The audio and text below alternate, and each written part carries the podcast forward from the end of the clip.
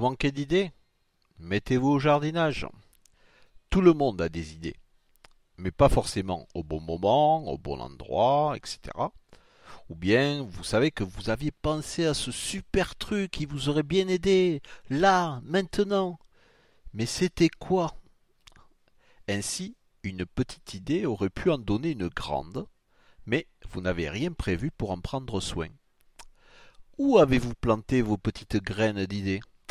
Comment donnez-vous à ces graines d'idées l'amour et l'attention dont elles ont besoin pour devenir votre prochaine grande idée?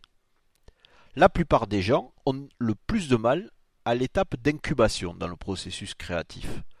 Nous avons tous de bonnes idées, mais certains d'entre nous ne font pas un bon travail de capture de ces idées et les couver jusqu'à ce qu'elles soient prêtes à éclore. D'où la nécessité pour chacun d'entre nous d'avoir au moins un jardin d'idées.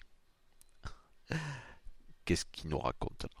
Eh bien, c'est tout simple. Un jardin d'idées, c'est un endroit pour garer vos idées. Mais il ne s'agit pas seulement de planter vos idées quelque part. Ces graines, tout comme dans votre jardin, ont besoin de soleil et d'eau pour ainsi dire. Sans leur donner l'énergie et l'attention dont elles ont besoin, elles vont juste devenir une autre idée qui ne voit jamais la lumière du jour.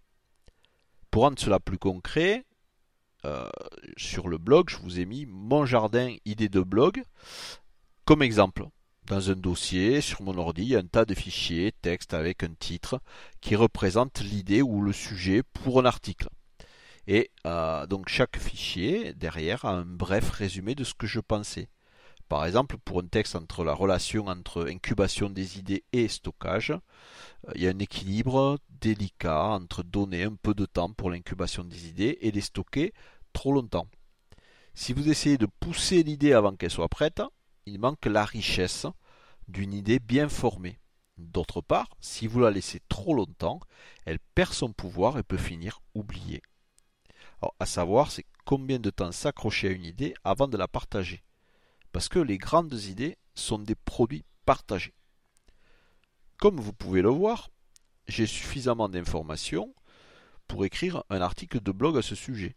Mais, plus important encore, vous pouvez voir comment cet article se connecte avec celui que vous êtes en train d'écouter. Parce que j'avais pensé à ce problème, j'ai commencé à y penser et j'ai trouvé une façon de garder mes idées au frais. C'est ce qui explique dans une certaine mesure pourquoi quelques-uns de mes messages sont si étroitement liés les uns aux autres. Les idées ne viennent pas d'un petit creux comme ça à combler entre deux autres choses. Au contraire, j'alimente mon jardin d'idées, j'entretiens des idées, et la plupart du temps, elles se retrouvent liées à d'autres idées. Plus je m'occupe de ce jardin, plus je me sens l'envie d'écrire. Plus j'écris, plus je trouve de quoi semer dans mon jardin d'idées.